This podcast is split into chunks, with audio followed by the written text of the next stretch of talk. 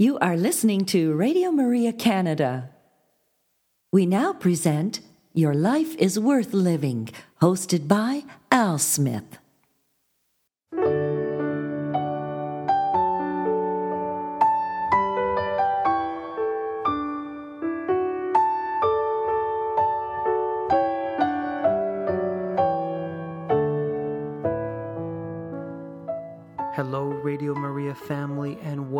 To this week's edition of Your Life is Worth Living Reflections from the Venerable Archbishop Fulton J. Sheen.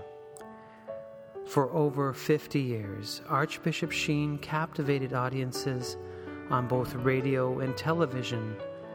Millions tuned in each week to hear his messages of hope and encouragement.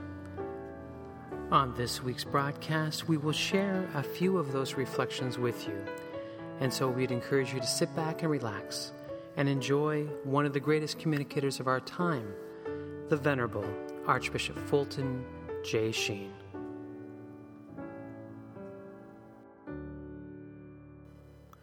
Hello, Radio Maria family, and welcome to another edition of Your Life is Worth Living, heard here on Radio Maria Canada.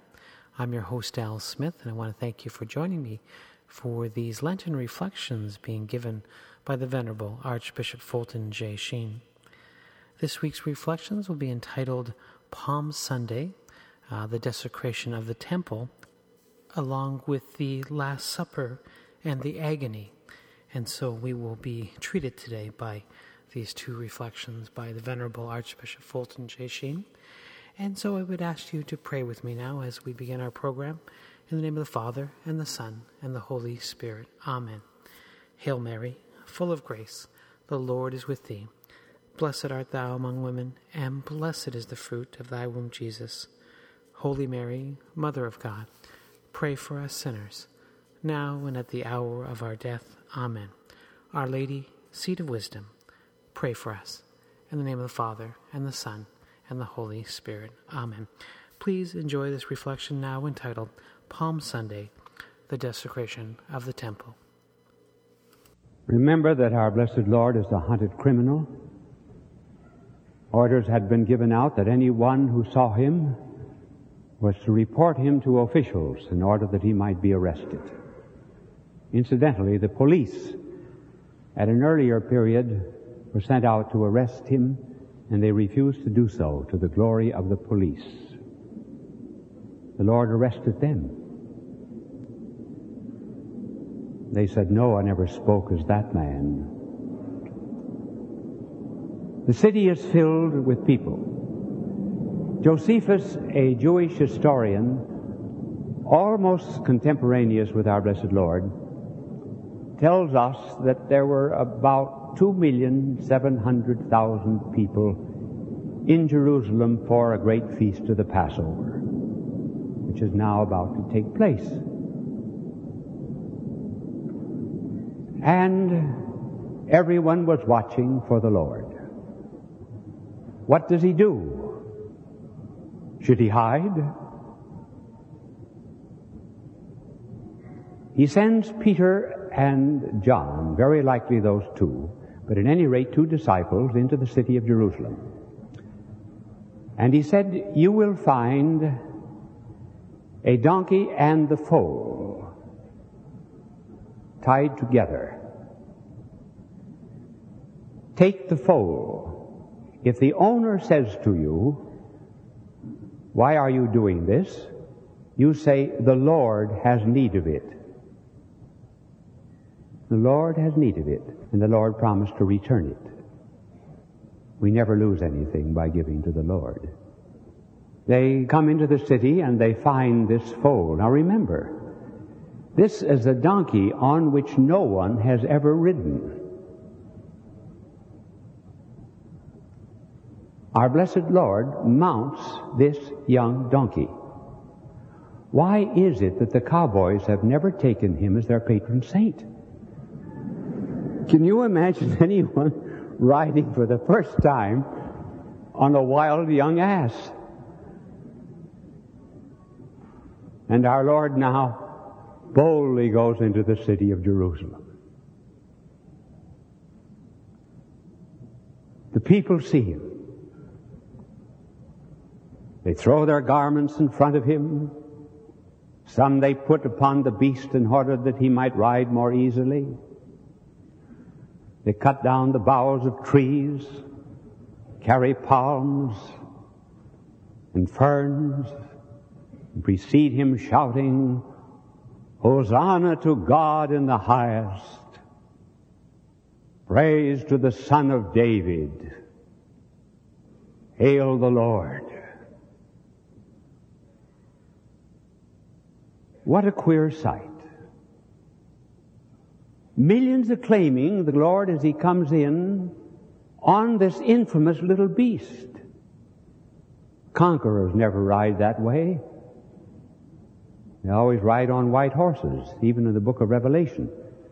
That's one of the symbols that is used at the coming of Christ, riding on the white horse. Remember the poem of Chesterton about the Lord mounted on that beast? He said, when fishes flew and forests walked and figs grew up on thorns, some moment when the moon was blood, then surely I was born.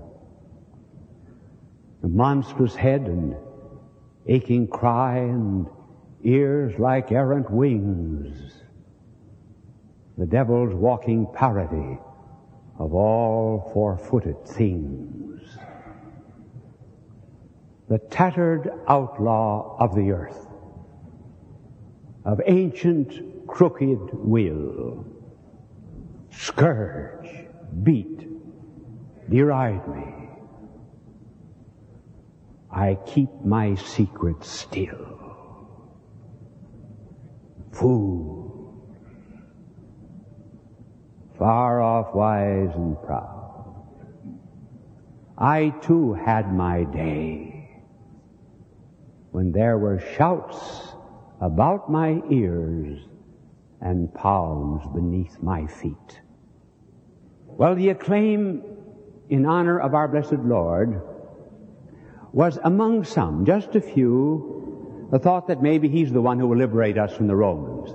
Because remember at that time the people were under the Romans, just as, for example, the Poles, the Albanians, and Czechoslovakians and others are under the domination of Russia. And they were looking for a political leader.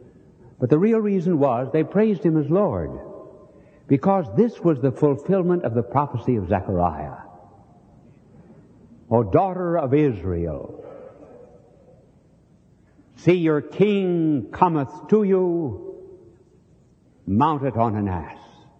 And that ancient prophecy they had recalled and they meditated on it now. And they acclaimed him as the Lord. And some of the Pharisees nearby went to the apostles and they said, can you not stop this noise?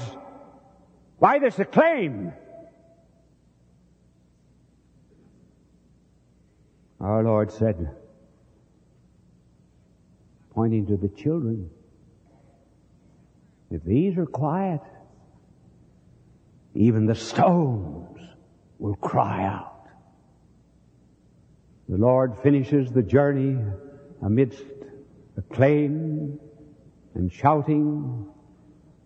Oh, the ephemeral character of popularity. How little it is worth. And the Lord does not think as they think. The Lord now leaves the city with his apostles, goes to the opposite hill, looks down upon the city, and what does he do? He weeps.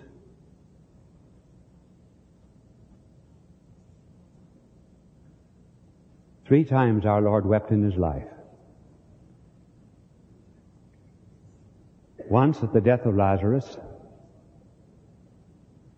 and once again that we hardly ever speak of in the Garden of Gethsemane,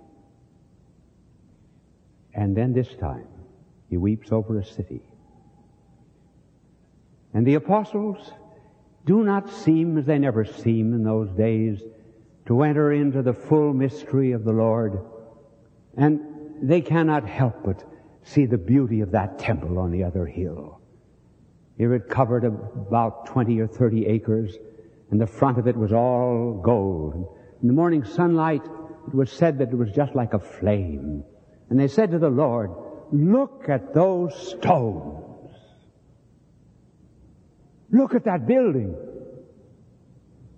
And the Lord, with tears streaming down his eyes, said, Oh, oh, Jerusalem. Oh, Jerusalem. How often would I have gathered thee to myself as the hen gathers her chickens under her wing? And you would not.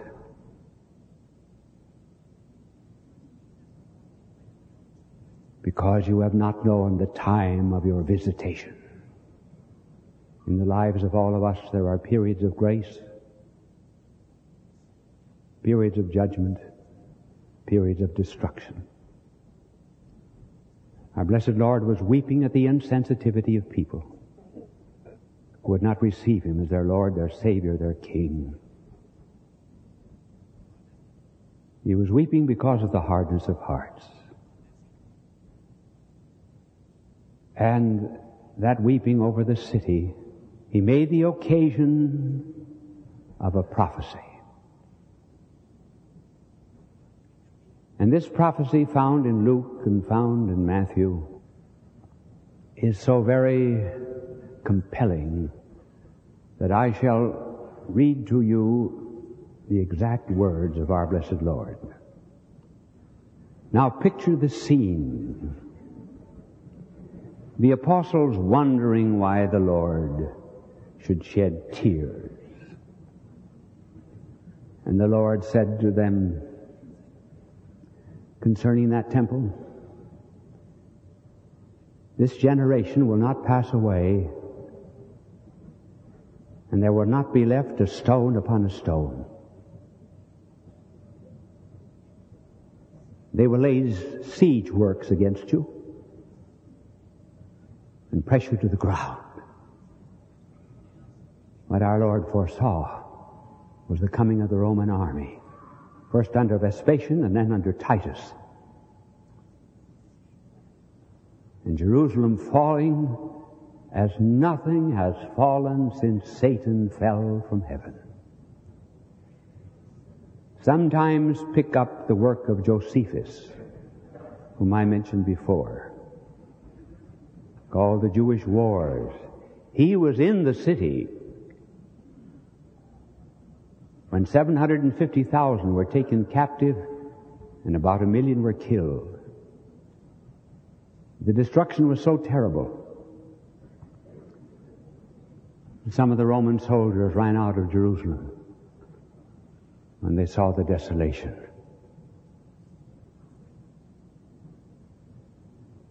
So our Lord was looking into the future and then He made the fall of Jerusalem in the year 70, the rehearsal of the fall of the world.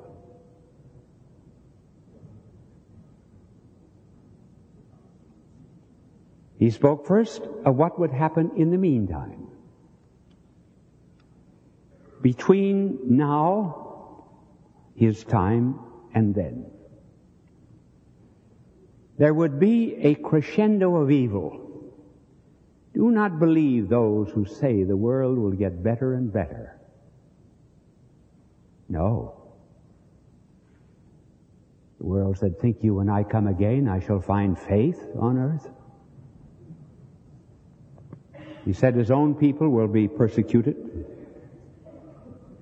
There will be a falling away and this is the way he describes the interval between the fall of Jerusalem and the end. And the Lord said, Take care that no one mislead you. For many will come claiming my name and saying, I am the Messiah and many will be misled by them. The time is coming when you will hear the noise of battle near at hand and the news of battles far away. See that you are not alarmed. Such things are bound to happen.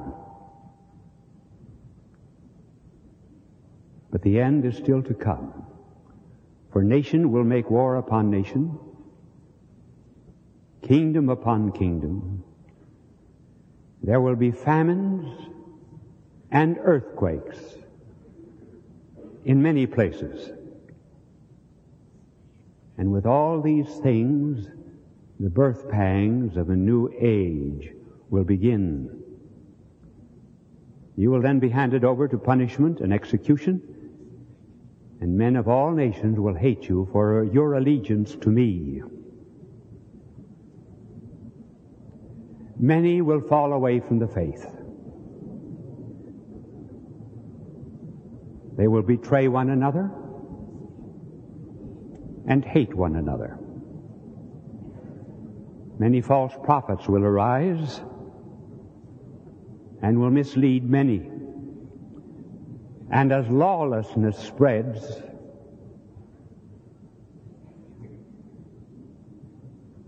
as lawlessness spreads, men's love for one another will grow cold.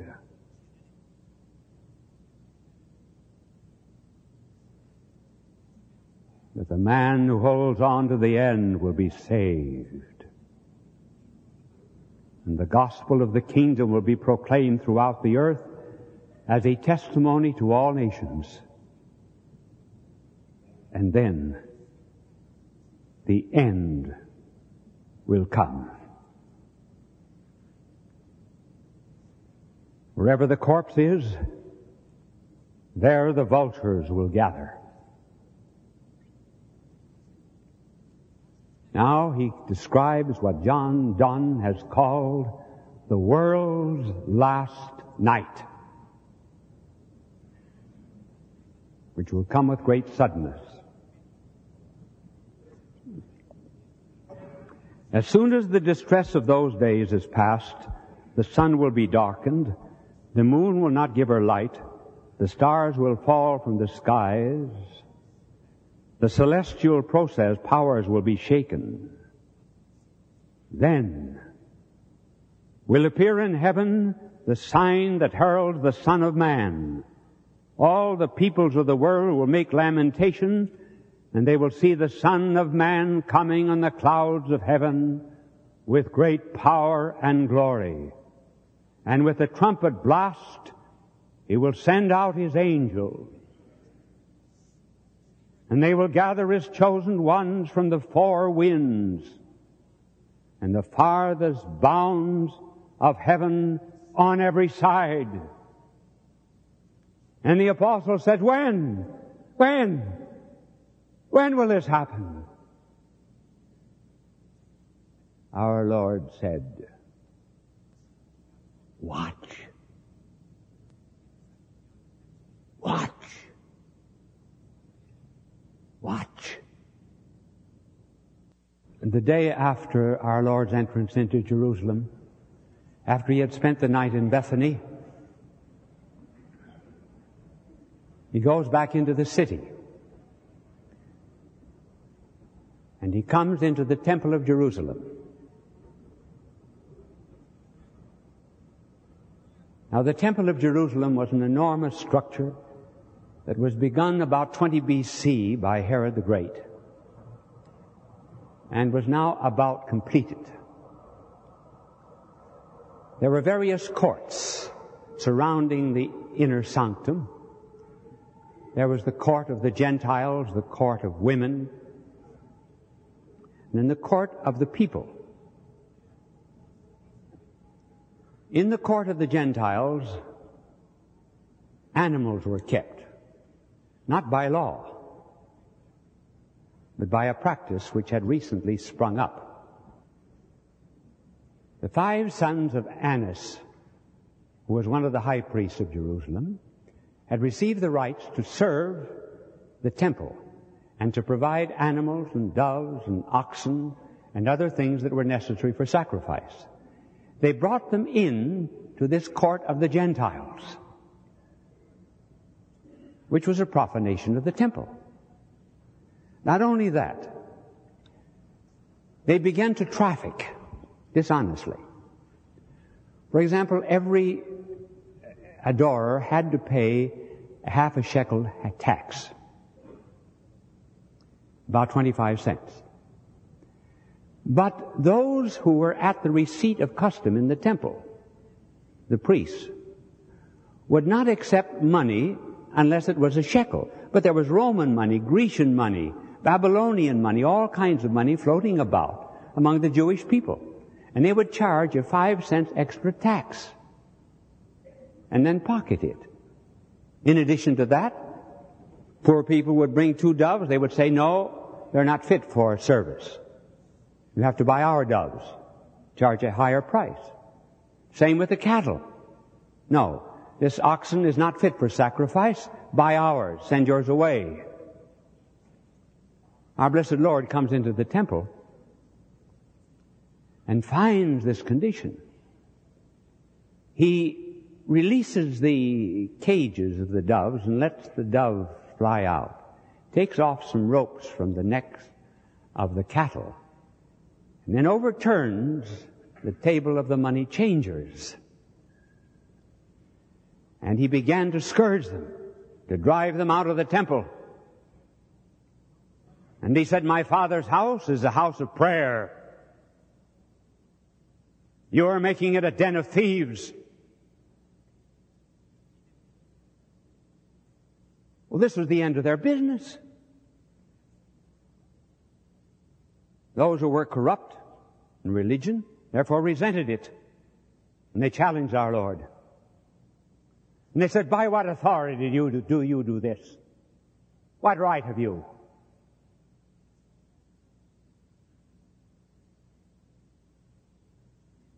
Our Lord said, destroy this temple and in three days I will rebuild it. Destroy this temple. Now, in the original Greek in which the Gospels are written, there are two words for temple. One is naos. Naos meant the building, the structure itself, and its architecture. Hieron meant the Holy of Holies, the tabernacle. In the original of the Gospels, which word is used? Hieron, Holy of Holies. So our blessed Lord was saying to them when they asked, by what authority do you do this? He said, destroy this Holy of Holies on Good Friday, and I will rebuild it on Sunday. That will be your sign.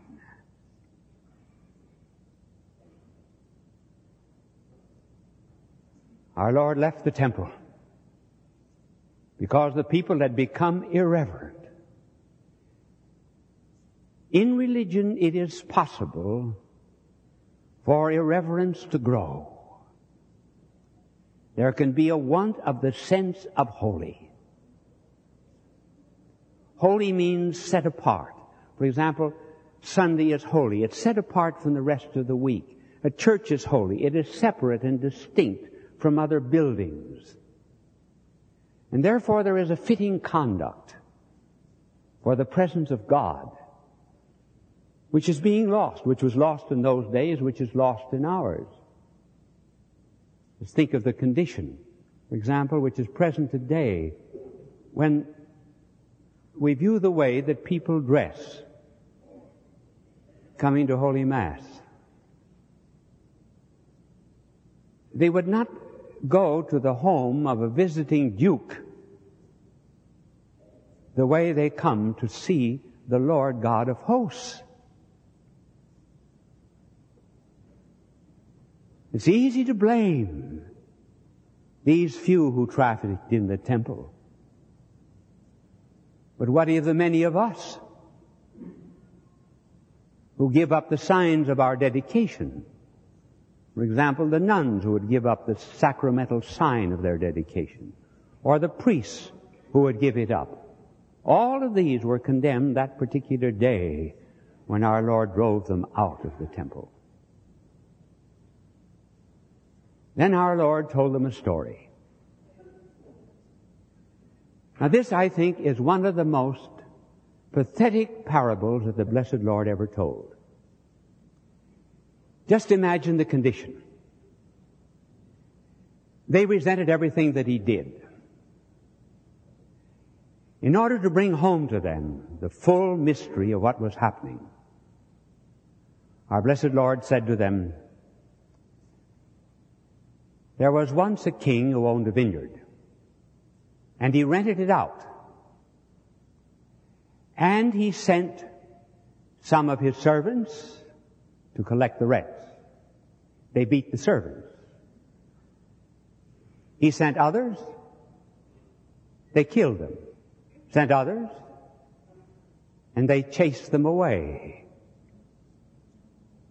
And our blessed Lord then said, in the, telling the story? Well, at least they will reverence my only son.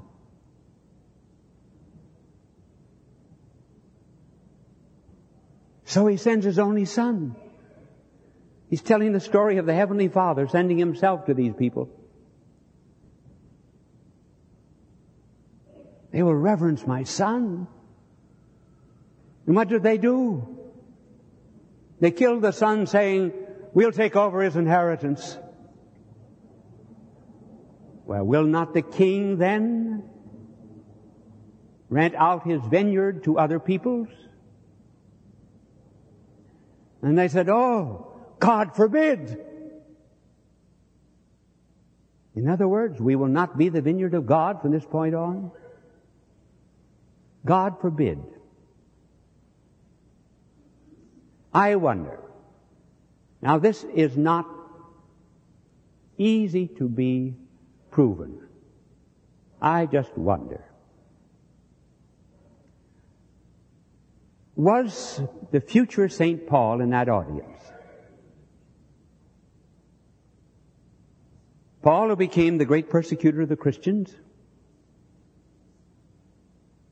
was in Jerusalem. He studied under Gamaliel. And as he studied under Gamaliel, he certainly must have heard our blessed Lord. I wonder if he said, God forbid. Because St. Paul, in his writings afterwards, uses the expression 14 times, God forbid.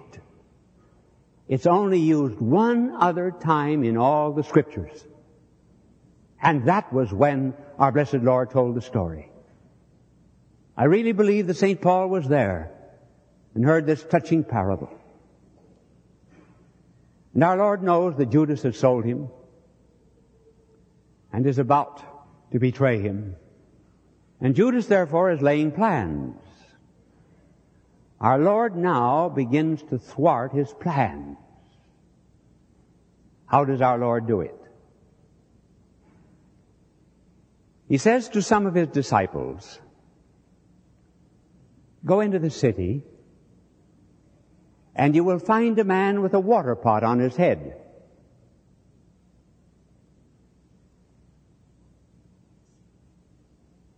Ask him, where has he prepared the house for the Passover meal? The disciples went into the city. They found a man with a water pot on his head. Why did our Lord use that particular sign? Well, because men never carry water pots on their head. Women carry water pots on their head. That would be just like saying, go into the city and find a man who's carrying a pink parasol. So the disciples then found the man who had prepared the upper room. Judas therefore did not know where he was being led. Our Lord wanted the last meal alone with his apostles. And Judas would now have to come with him, and no one would know except the disciples who met the man with the water pot on the head. So they come into the upper room and prepare for the Passover meal. And with him now are his apostles. We are now prepared for the last supper of our blessed Lord. It is not a supper that will look to the past. It is a supper that will look to the future. Being God and not man, He prepares a memorial of His death and resurrection. He would not leave the memorial of His death to the chance recollection of men. He Himself would determine the precise means by which His death would be recalled. And in the next conference, we will go to the Last Supper. You are listening to Radio Maria Canada.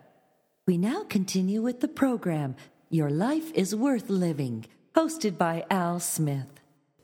Hello, Radio Maria family, and welcome to another edition of Your Life is Worth Living. I hope you've been enjoying our Lenten series with the Venerable Archbishop Fulton J. Sheen. You know, I think of his um, resume, the resources that we can draw from those many years of radio work, television, his lectures, hundreds and hundreds of recordings. And I want to thank my good friend Anthony at fultonsheen.com. He's provided us with these quality recordings that we've been using on Radio Maria for over a year now. And uh, I would recommend that you go to his site, again, www.fultonsheen.com and there for $27 you can purchase the entire Fulton Sheen library, which will be a spiritual treasury for years to come. So uh, we all need good resources, and by all means, money well spent. And so again, that website, www.fultonsheen.com. And again, our thanks to Anthony for making us sound so good here on Radio Maria Canada. Uh, we're now going to go into our second reflection today, and it's entitled The Last Supper and the Agony.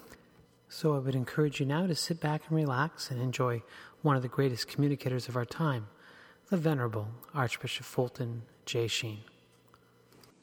When our blessed Lord gathered his apostles about him the night of the Last Supper, he said that he was anxious to eat that Passover meal with them. And he then began to wash the feet of his disciples. So he took a basin of water, washed the feet of them all. Peter protested. Judas said nothing. But when our blessed Lord had finished the washing, he said to them, one of you is about to betray me.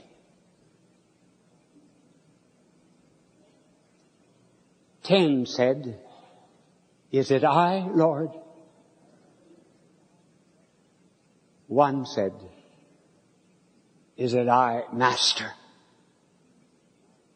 One said, Who is it, Lord? Who is it? Ten said, Is it I, Lord? In the presence of divinity, no one can be sure of his innocence. Judas said, Is it I, Master? We can call Jesus Lord only by the Spirit. We who believe in the divinity of Christ are so convinced by the Spirit which Christ sent us. Judas did not have the Spirit. So to our blessed Lord, he was only a master, like Buddha, or Confucius, or any guru of the day. John, who was always close to the Lord, and who leaned on his breast the night of the Last Supper, was the one who said, who is it? I believe, therefore, that the seating arrangement was a little bit different than what we see here in the painting of Leonardo da Vinci. Judas in this painting is the third on the right hand side of our Lord with the money bag alongside of him. I think that Judas was on one side of our blessed Lord and John on the other. And Peter was next to John. We know where John was because he leaned on the breast of our Lord. Therefore he had to be next to him. And I think that Judas too, our Lord was anxious to save. And he said, sit here. And P- Peter on the other side of John, because what happens now is a conversation. It is a whispering, actually. When our Lord said, one of you is about to betray me, Peter, who's always curious, impulsive, dashing in where others hesitated, Peter says to John, ask him who it is. Now, he could not have been next to our Lord, otherwise he would have had to lean in front of our Lord to speak to him. But if he was next to John, he could say, ask him who it is. And then John turns to our Lord and says, Who is it, Lord? Who is it? And our Lord said, It is the one whom I, to whom I will reach this bread after I have dipped it in the sop. This was the way of toasting. You dip, dip bread into a sauce and then gave it to the one you were toasting. The implication being that those who ate the same bread were one body. So our blessed Lord dipped the bread into the sauce and gave it to Judas. So Judas had to be immediately near him.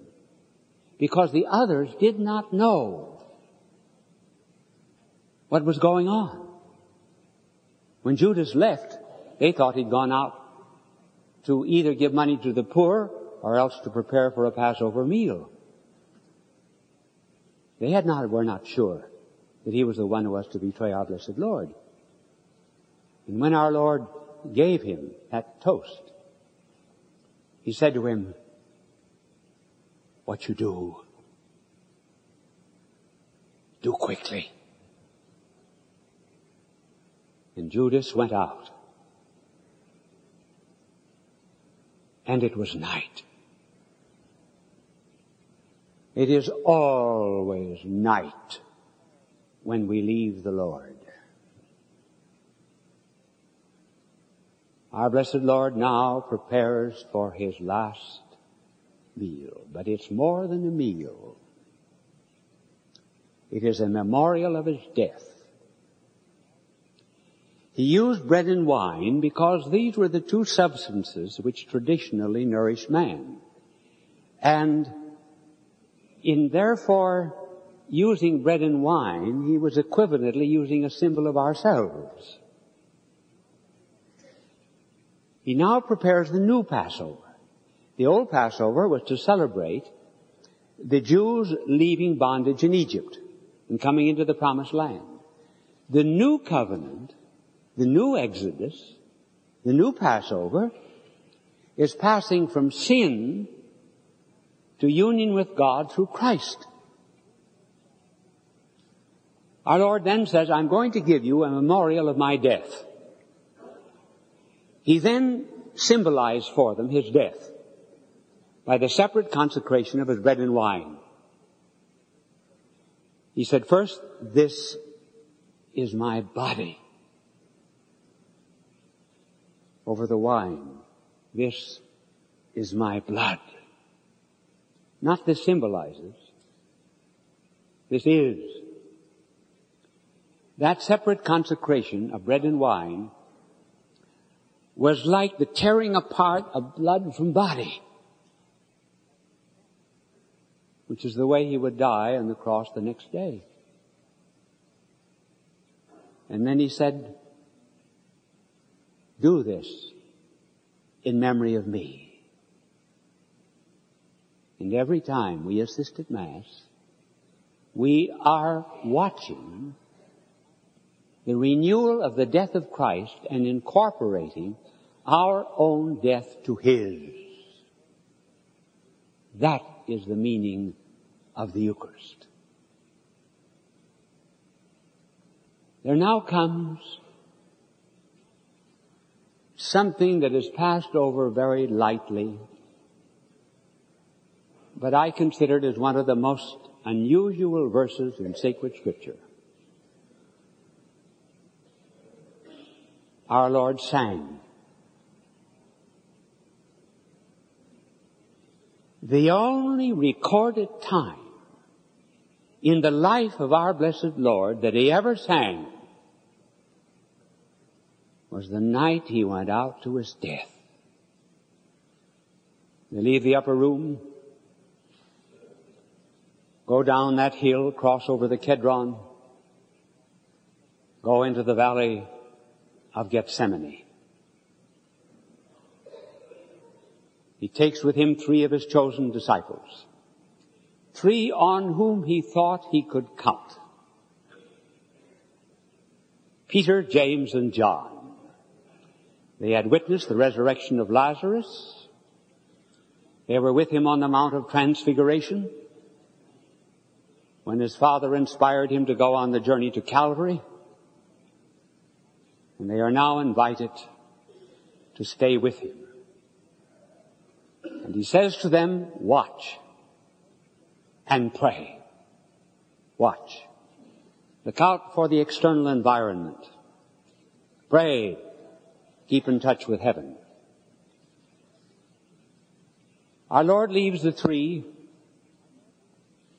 walks into that garden of olives. It was strange that the place where he had his agony was where the olives were pressed. And he was to have his life pressed out of him. He goes into the garden, the gospel says, about as far as a man could throw a stone. Curious way to measure distance. And he undergoes now a struggle.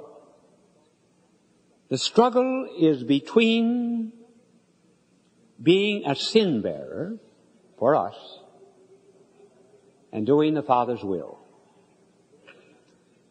He is loaded now mentally with the guilt of all of our sins. No young man of about 33 wants to die. On the other hand, he's under an imperative. Seven times he used the word must in obedience to the Father's will. So he prays, Father, let this cup pass from me. This cup of bearing the burden of all the sinful hearts of the world. Let it pass. The word cup is used 21 times in scripture. We very often use the cup, my cup runneth over. Only three times does it mean joy. All the other times it means judgment. And the cup then meant judgment. But he always added, after praying that the cup would pass, Father, not my will, but thine be done. He goes back three times and finds the disciples asleep.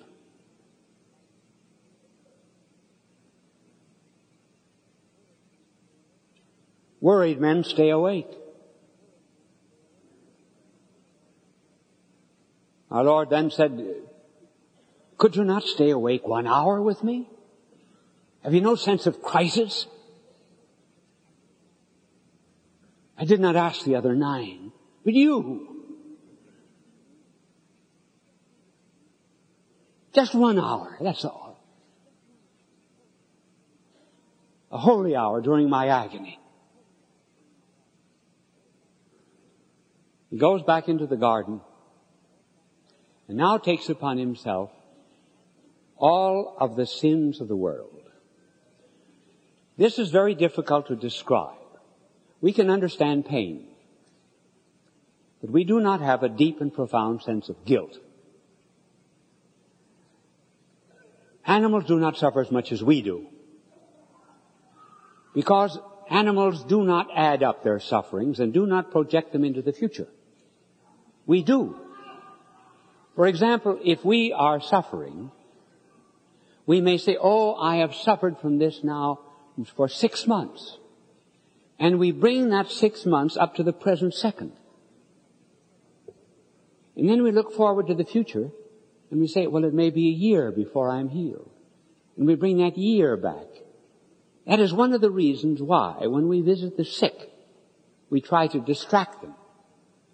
To break up that addition of the past, the present, and the future.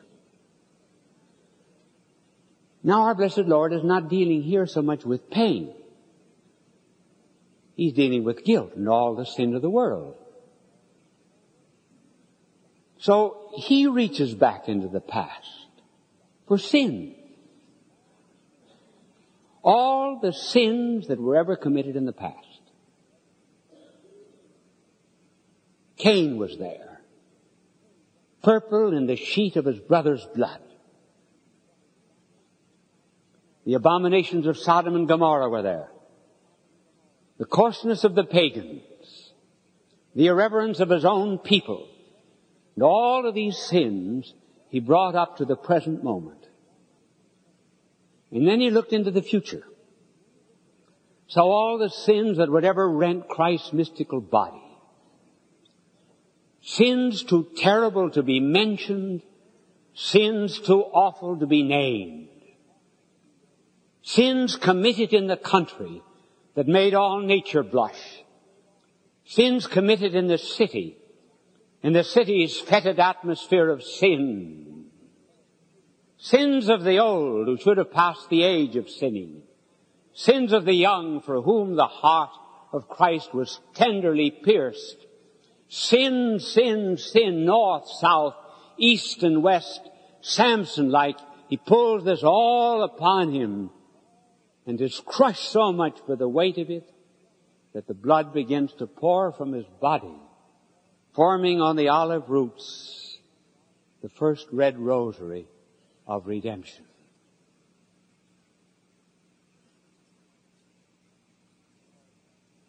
There's a noise outside. Sleeping apostles are awakened.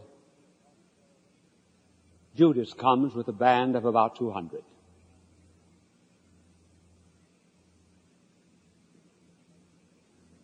He says to the brigands whom he brought with him,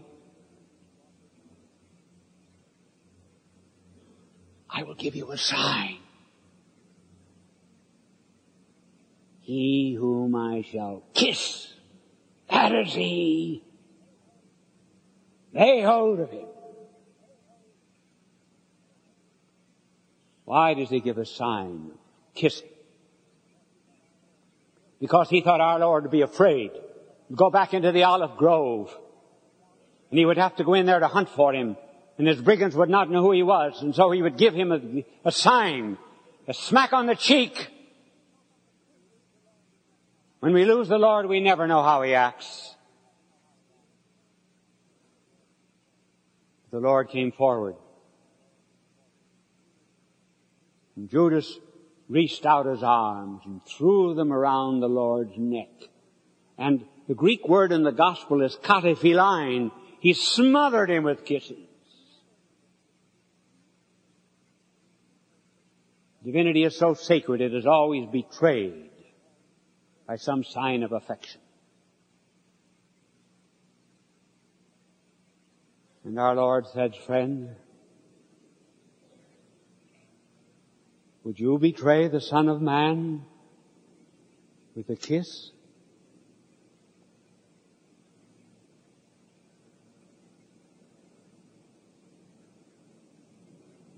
Our blessed Lord is then led out of the Garden of Gethsemane under arrest.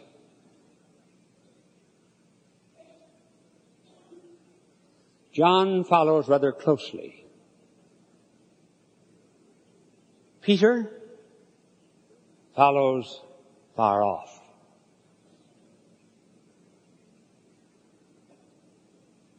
It is night probably midnight.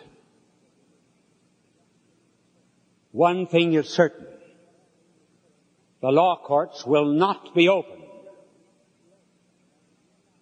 They are not allowed to be open at night.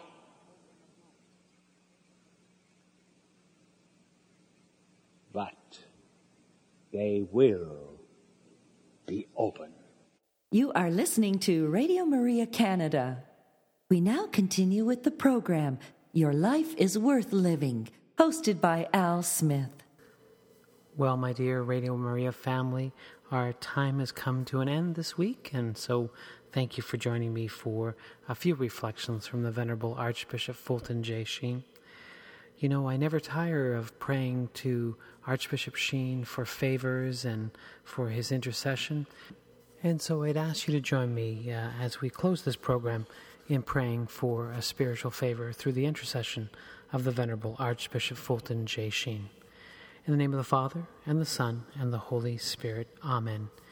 Eternal Father, you alone grant us every blessing in heaven and on earth, through the redemptive mission of your divine Son, Jesus Christ, and by the working of the Holy Spirit. If it be according to your will, glorify your servant, Archbishop Fulton J. Sheen, by granting the favor I now request through his prayerful intercession. And here I would ask you to kindly mention your request. And we make this prayer confidently through Jesus Christ our Lord. Amen. Hail Mary, full of grace, the Lord is with thee. Blessed art thou among women, and blessed is the fruit of thy womb, Jesus. Holy Mary, Mother of God, pray for us sinners, now and at the hour of our death. Amen. Our Lady, seat of wisdom, pray for us. In the name of the Father, and the Son, and the Holy Spirit. Amen. We look forward to seeing you again next time, and so until that time, may the good Lord bless you and keep you. May the Lord let his face shine upon you and be gracious to you. May the Lord look upon you kindly and bring you peace. And I thought I would end this program with one of my favorite songs by Josh Groban, and it's entitled Thankful, because I am thankful for our good Lord's mercy upon us, and I'm thankful for you, our Radio Maria family and how you have been so generous over the years. Take care, and God love you.